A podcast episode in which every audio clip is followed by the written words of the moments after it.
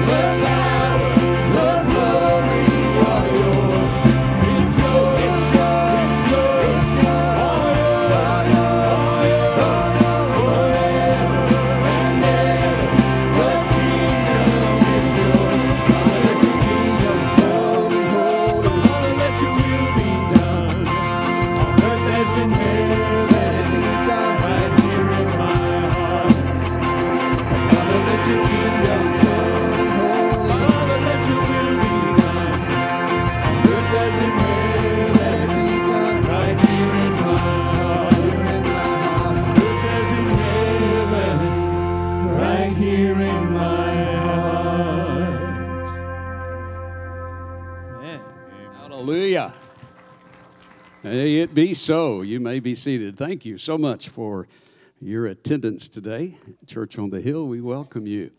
Glad that you have made this a part of your worship time today. Those that have joined us on KTHS Radio and Facebook Live, we appreciate you being a part of this service today. And it is good to be in God's house. Thank you for your faithfulness in giving and the receptacles here at the church and also online and mail. So appreciated. Well, lots of things happening, going on.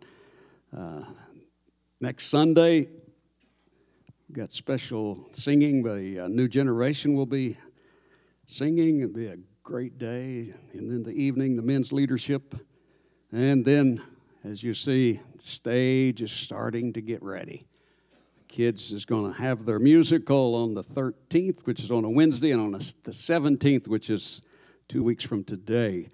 And so uh, that's going to be a great time. Also, if you want to participate, in the past couple, three years, we've had a lot of our loved ones that have uh, moved on to glory, and we're just kind of honoring them this year with poinsettias. So if you'd like to participate in that, feel free to bring one and put their name on it, and just we're going to remember the blessings we've had through years of relationship in a special way. Also, another great way for the season is something that the Gideons is going to tell us about. So, we'll welcome Johnny Phillips as he comes and talks to us about Christmas Card for Jesus.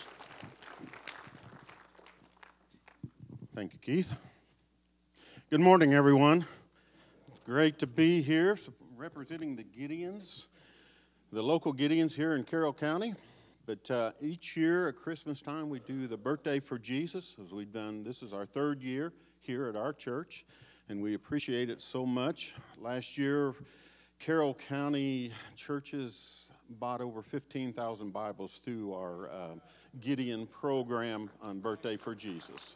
So it's a wonderful deal, um, and they go around to 200 countries around the world. So the gospel is getting out. Praise God. And there in Luke chapter 2, verses 8 through 11 says, And there were in the same country shepherds abiding in the field, keeping watch over their flock by night. And lo, the angel of the Lord came upon them, and the glory of the Lord showed round about them, and they were so afraid. And the angel said unto them, Fear not, for behold, I bring you good tidings of great joy, which shall be to all people. For unto you is born in this day in the city of David a Savior, which is Christ the Lord. As believers in Jesus Christ, you and I have the greatest story in the world to tell the story of a Savior who came to earth to save mankind. This time of year, the world can tempt us to get caught up in all the commercial aspects of the season, but you and I know the real reason for Christmas. We are pleased that our church is partnering with the Gideons again this Christmas to share the greatest story of all the story of Jesus. It's called Birthday for Jesus, an opportunity for our church gives you to celebrate Christ's birth by donating Bibles around the world in his honor. So we'll play a video now, and then I'll come right back.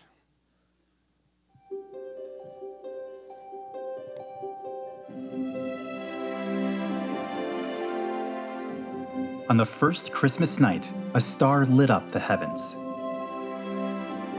The angels gathered to rejoice in the coming of a Savior. Shepherds left their fields and journeyed to worship together the light of the world who was born to chase away darkness. This holy child, who began life in a humble manger, was honored with gifts worthy of a king. Our traditions may have changed over the years, but the one we celebrate remains the same. He is the Prince of Peace, the great healer, the Good Shepherd, Emmanuel. He is still worthy of our gifts today. With every donation given, you help fund distribution of scriptures to people who are seeking the hope only Jesus can provide. Join the Gideons International today in spreading the good news of Jesus this Christmas.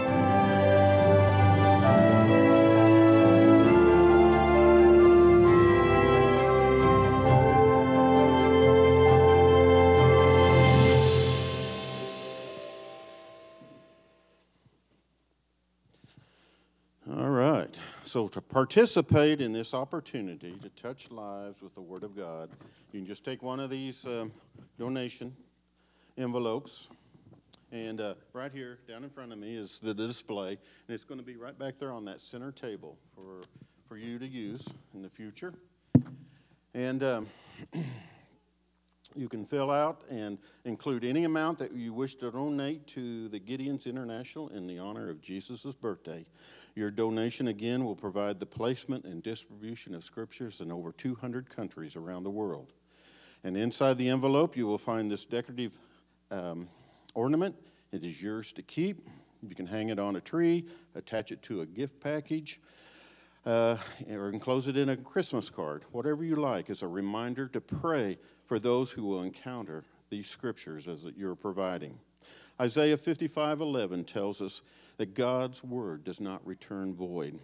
So pray for those who receive these scriptures, knowing somewhere in the world a man, woman, boy, or girl will receive a copy of God's word that you have provided. Pray also for lives to be changed as they read the story of Jesus Christ and receive him as Lord and Savior. Just fill out the envelope, endorse the donation, and place the envelope in the church offering or drop the envelope in the mail. They're self addressed. Birthday for Jesus donations by your, our church will be taken through the first week of January. So, Pastor Keith, thank you for allowing me to share this morning.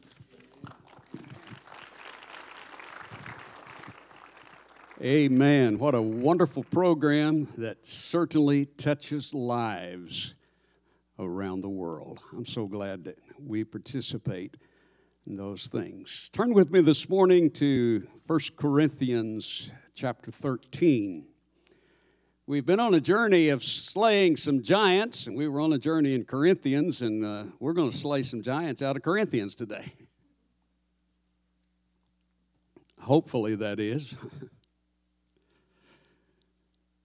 you know, one of the great giants that we face in life is this giant of love. And today we want to talk about slaying the giant of conditional love. Conditional love. You see, one of the giants that love often has to contend with is this thing of unconditional love. We don't have any problem understanding and loving but that unconditional part gets to be a work, it's to be a job. Reminds me of the guy that called his sweetheart and said, Darling, you know, I, I really love you. I adore you. I'd climb Mount Everest my bare feet for you. I'd slay dragons for you. I'd walk on hot coals for you. I'd endure any hardship for you. She said, Oh, Ralph, I love you too. When, when can I see you again? He said, Well, I'll pick you up on Saturday if it doesn't rain. you know, sometimes there's a lot of words that are just words. You wonder where are the actions that are true. So today I want to take for just a few minutes and I want to blend together these two ideas that we've been working on through this year from Corinthians and slaying giants. Reminded of what C.S. Lewis said, he said, The only place outside of heaven where you can be perfectly safe from all the dangers of love is hell. What we have discovered on our journey of slaying giants is that many times we are fighting habits that try to control us. A controlling habit is something you find yourself doing even though it's destructive, whether it's physical or mental or emotionally or relationally or spiritually. If something you do that is taking the energy out of you and has bound you up, then if you have that something, you need to get victory over that whatever area. You do, you do things that you know you shouldn't do, you don't want to do. Paul recognized this dilemma in the seventh chapter of Romans when he said, I do not practice what I want to do, but I am doing the very thing I hate. You ever had a conversation with yourself and said, Why are you doing that? You know better than this. We have to understand that many good people are bound by controlling habits. That's a truth. Some think that if we admit that, you know, we have a habit, then we're, we're less spiritual. Well, denial only covers up the problem. Now, we've dealt with giants so far of adversity, of fear, of worry, of anxiety, of ingratitude, of rejection. This is probably one of the tougher ones to deal with because this thing of unconditional love. Pretty powerful there. There's some key biblical principles that uh, we need to ever be involved with and using in our lives to move forward, such as the principle of perception, that we learn to see things as God sees them. And the only way to do that is spend time in His Word. Then we'll see how He sees things. And also the principle of responsibility that you give up your excuses and you dare to take steps of obedience so that God can do things in your life for you because with great responsibility also comes great power power of deliverance. Today we're going to look at this connection of how important love is in everybody's life. Now, we were not made to live disconnected, isolated lives. We're not made to be that way. We were made to be in relationship with one another. Isolation affects more people today, probably, than it ever has before because of post COVID. A lot of people's lives went into isolation. And it's easier somehow to be able to attain this isolation. I read about a man, single, lives alone, works out in his home. He rarely leaves the apartment. He doesn't go to church, doesn't go to parties, doesn't go bowling with anybody. He doesn't even invite people over for dinner. He stays at home all the time. His only connection with the outside world is via the internet. Now, here's the catcher he wonders why he's lonely.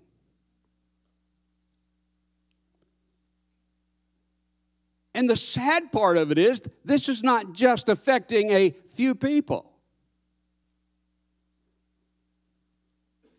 That's no way to live. We were created to love and be loved. We need real, genuine, personal contact with other people.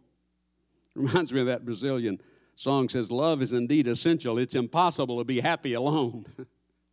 now, some folks argue that. I realize that. But we do need one another.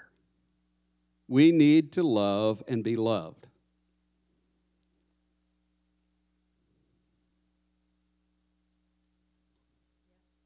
Thank you. The great American psychiatrist Karl Menninger, who founded the Metzinger Clinic in Topeka, Kansas, authored the book, Whatever Became of Sin, said this Love is the medicine for the sickness of the world. He used to tell his clinic staff, whether it was a doctor or a nurse or an orderly or even the cleaning staff, that the most important thing they could offer a patient is love. It's because he said people in therapy and people who are hurting need to know they're loved if they're ever going to get better. It's interesting, isn't it? I'll hasten to say that this has nothing to do with your marital status, whether or not you live with the family. You can be connected to others in very meaningful, fulfilling relationships, whether you're single or married, divorced or widowed, or whatever your family members, wherever they may be, whether they're thousands of miles away or whether they're next door. One of the great things about being, I think, involved in a local church is you have family right here that you can belong to and be a part of regardless no matter what your circumstances. God has placed you in a situation where you can find community with others, where you can love and be loved. Now, as we look at 1 Corinthians today, and we're kind of blending these two ideas together, which is a good reason to preach twice as long.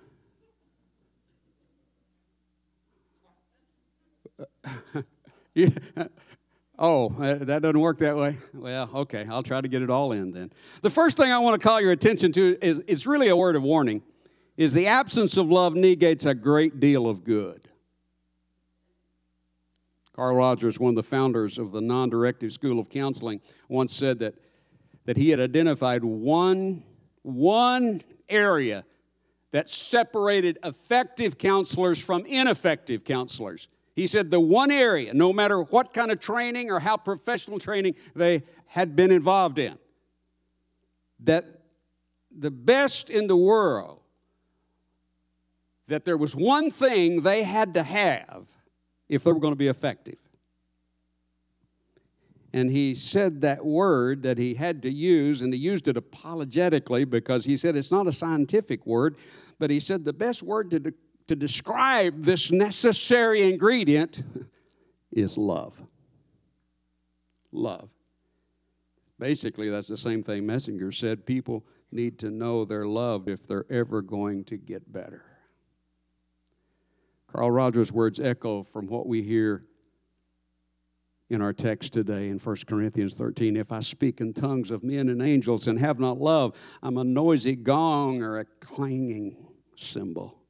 And if I have prophetic powers and understand all mysteries and all knowledge, and if I have all faith so as to remove mountains,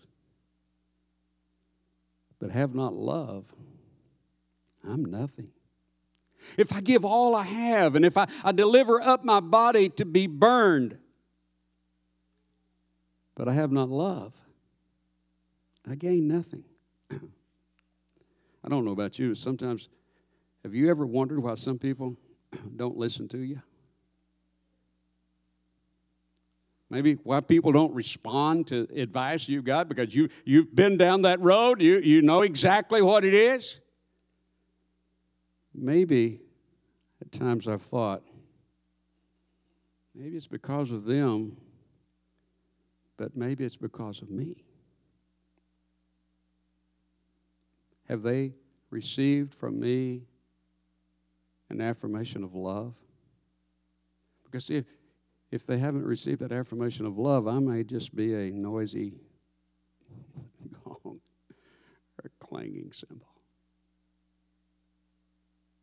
I've been given advice for, I don't know about you, advice that's probably some pretty good advice. But because the advice was delivered in such a condescending way and with contempt, that I tended not to want to believe the person dispensing the advice because I wasn't sure they had my best interest at heart. I've received that kind of advice before, and probably what's worse, I've probably given advice that way.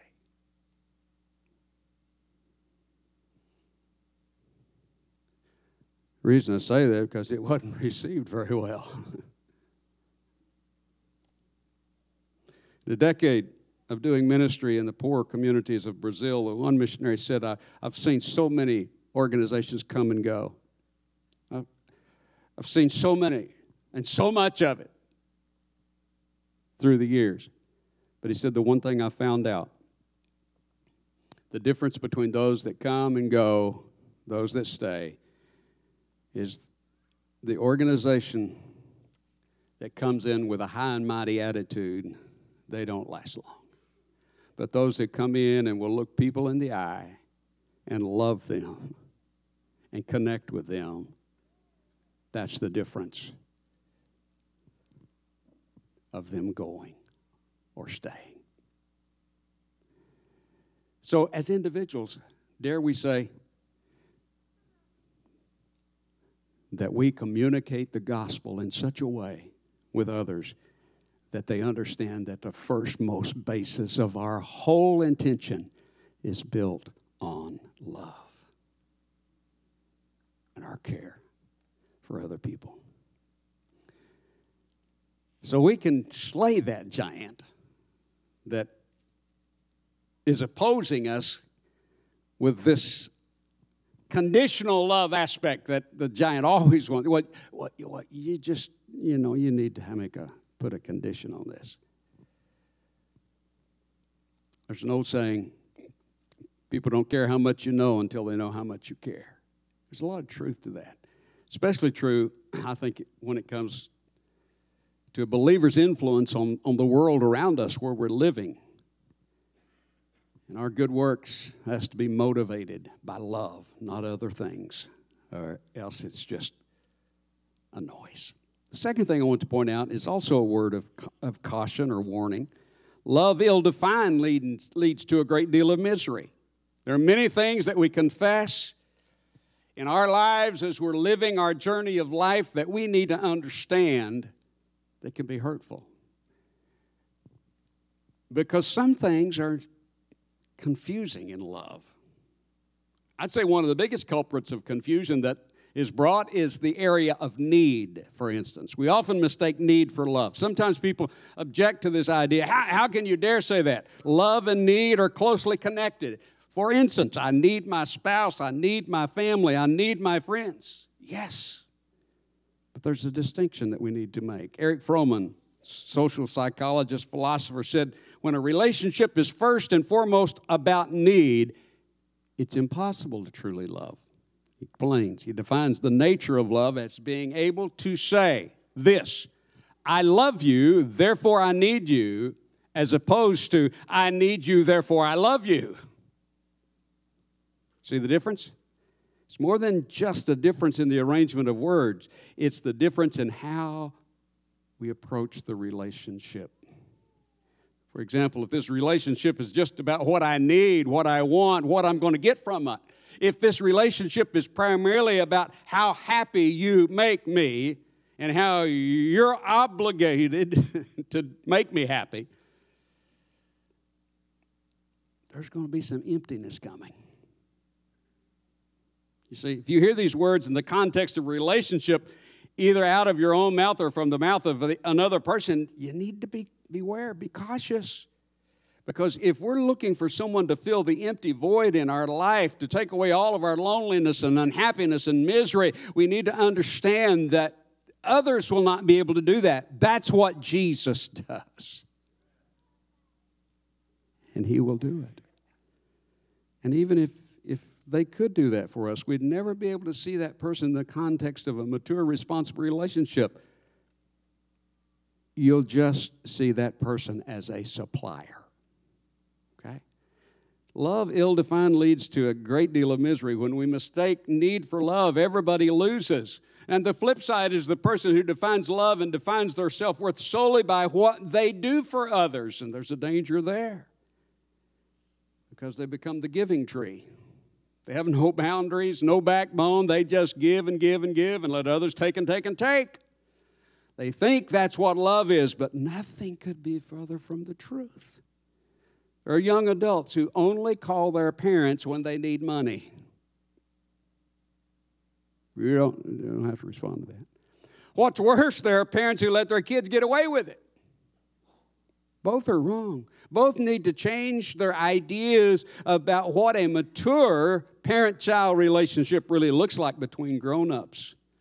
For instance, there was a man, he took out a loan that he could not afford to pay back in order to give money to his son. But then his son didn't pay the money back, and the friend went through a real financial crisis because of it. Why did he do that?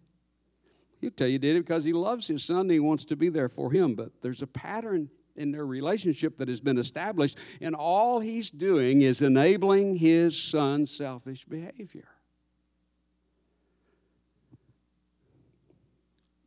There's an article posted on Facebook that contains a great quote. It reminded me of this situation. He said, You're not obligated to set yourself on fire in order to keep someone else warm.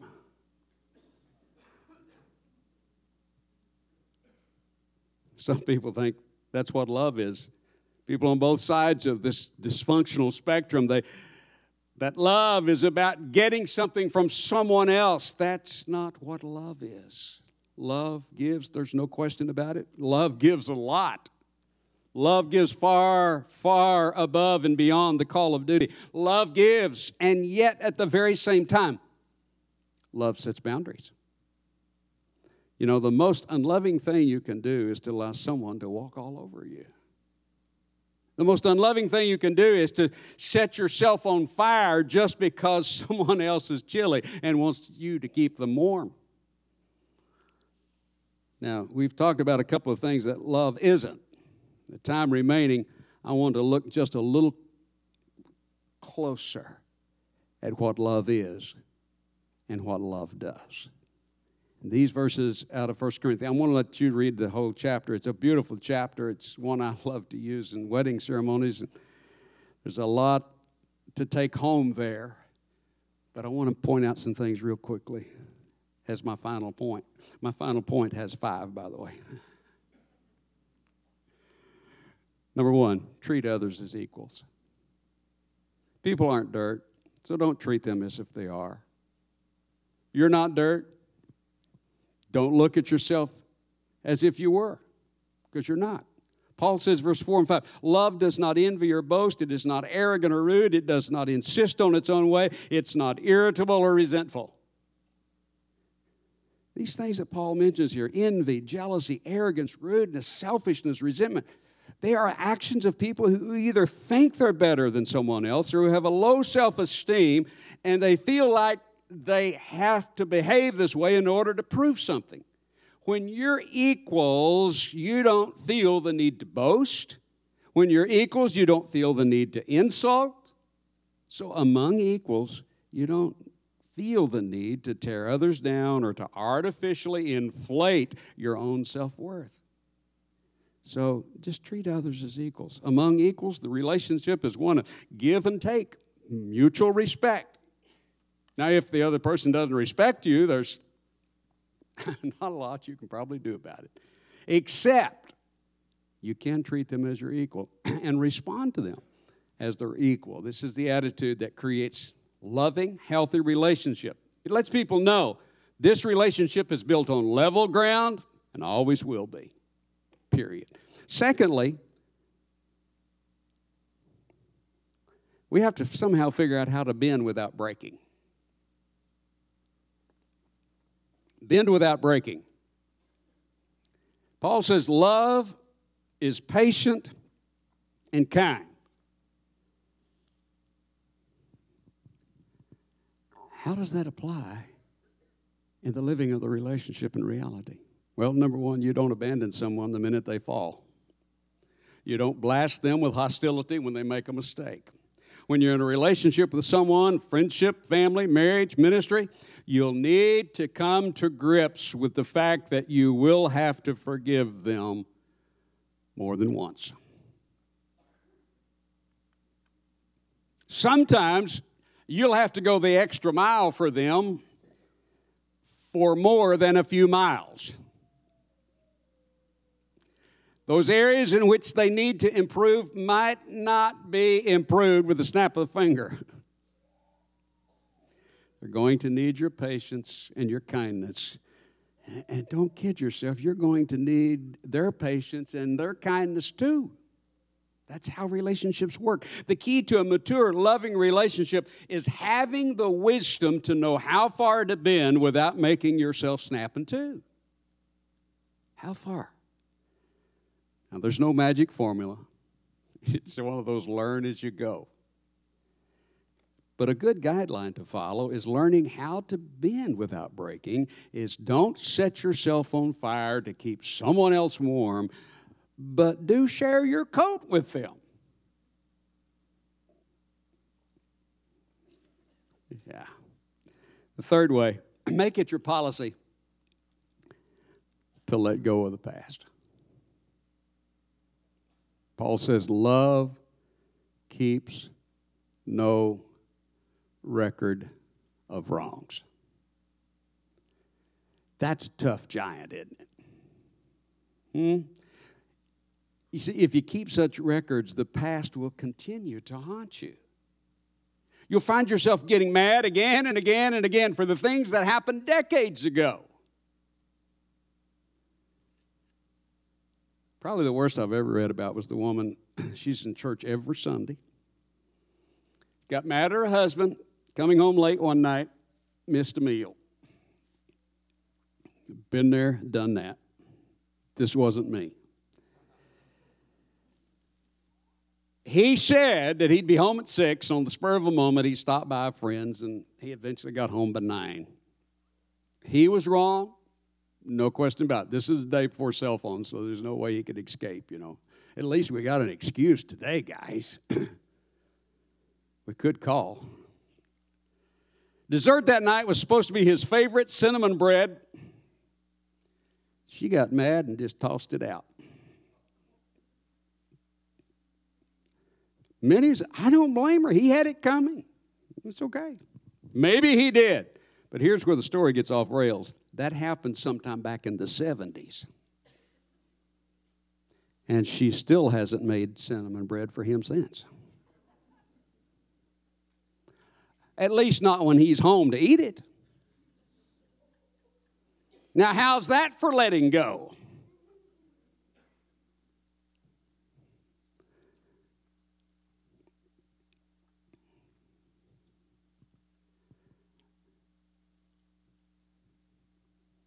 She's let it go now. But for many years, she never let me forget the first Christmas gift, which was a set of steak knives.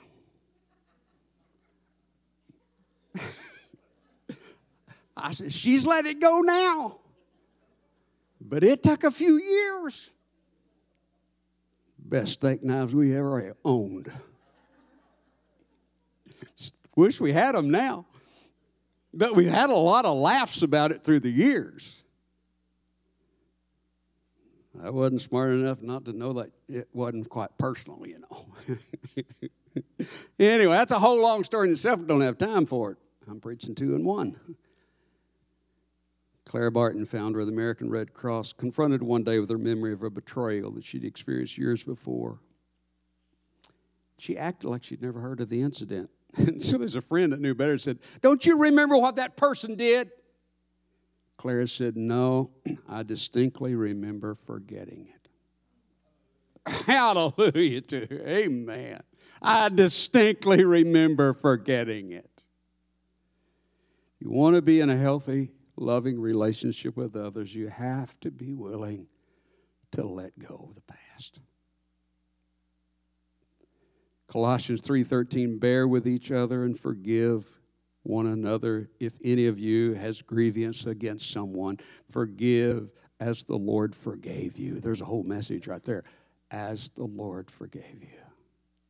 That's a whole lot of forgiveness. Simply saying let it go. Let it go. Here's the fourth. Celebrate all that is good. Here's what Paul says. Love does not delight, delight in evil, but rejoices with the truth. As I said a couple of weeks ago, what Gore Vidal said, it's not enough to succeed, others must fail.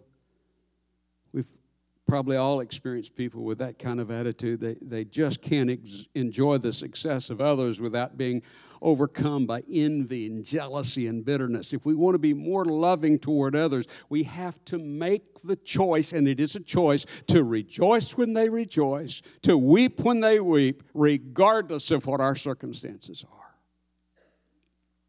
Here's the fifth we have to make it our policy to never give up.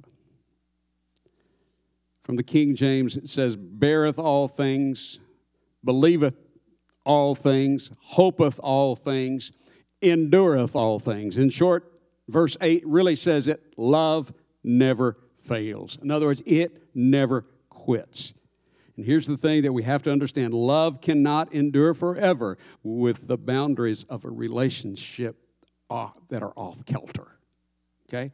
if you're constantly setting yourself on fire to warm someone else up, or if you're demanding that others set themselves on fire to warm you up, eventually that relationship burns out. However, when the proper boundaries are in place, you can stay with them no matter what. Relationships defined by proper boundaries aren't a constant drain on all of your resources. They don't deplete you. When the boundaries of a relationship are right, you can work it out. and you must work it out because love never fails and it never quits. Now, we were made to live in community with one another. Love is fundamental. It's impossible, as I said earlier, to be happy alone. We need to love and to be loved. Understand that love doesn't come from a position of neediness or weakness, it comes from a position of strength. And we have to be strong, strong to treat others as we should and to re- expect them to treat us as they should. We can't move forward in love when we're always looking back on others or looking down on ourselves. Love looks straight across, eye to eye, equal to equal. You see, loving others with this kind of love will empower you to move straight ahead. It will empower you to conquer the part of conditional love and it be an unconditional love. It'll enable you to help others move forward in their journey. So, the, the giant of conditional love can be defeated as we learn to love unconditionally. As the worship team comes, Fred Rogers said, Nothing can replace the influence of unconditional love in the life of a child. Over the years, many people have tried to make the Christian life about many things. They've tried to make it how you dress, how you vote, how you worship, how you spend your money, how well you do the do's and don't the don'ts. These are all matters that we've been challenged to consider because, yeah, they're important to some degree, but we have to always remember that the top step of the ladder should always be love. What is love? Please understand this love is an action, not an emotion. It's something you do, not something you feel. It's something you do, not something you merely say. Our society teaches love as a feeling, a mystical sensation that sweeps over you one day and may disappear the next. As long as you feel a certain way, you're in love. When the feeling goes away, you're not in love anymore. Of course, it follows you can't be expected to act a certain way towards someone when you're not in love with them, can you? You see, commitment is required only as long as the feeling remains.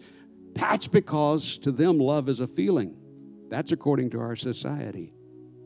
I just want you to know the Bible teaches the opposite. Love is not a feeling, it's an action, it's something you do. As they sing this morning, if you, in your walk in life, have had challenges in this area, God has deliverance. We can overcome. If you've not accepted Jesus as your Savior, there's no greater time than today to say, Today's my day. I'm going to receive His love, His love to us, that He loved us so much, He gave it all. Let's worship together.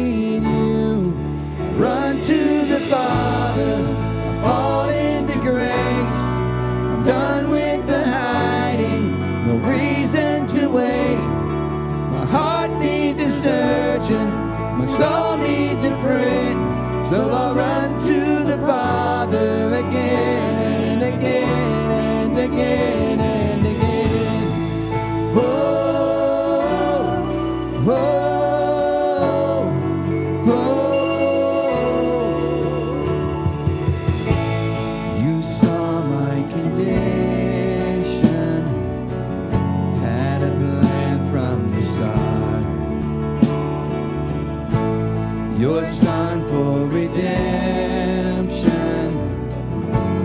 the price Amen.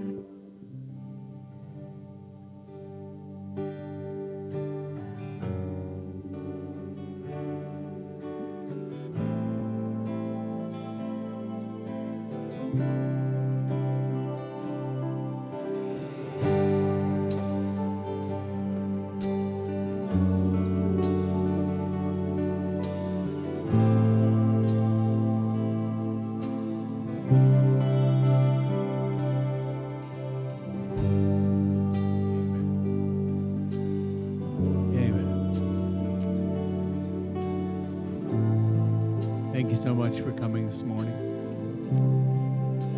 If you're here for the first time, Pastor Keith will be in that foyer behind you, the front foyer. Would love to meet with you. To the rest of you, God bless you. Have a great week. We'll see you Wednesday. And don't forget about the uh, Gideon's envelopes. They're back on the table in the.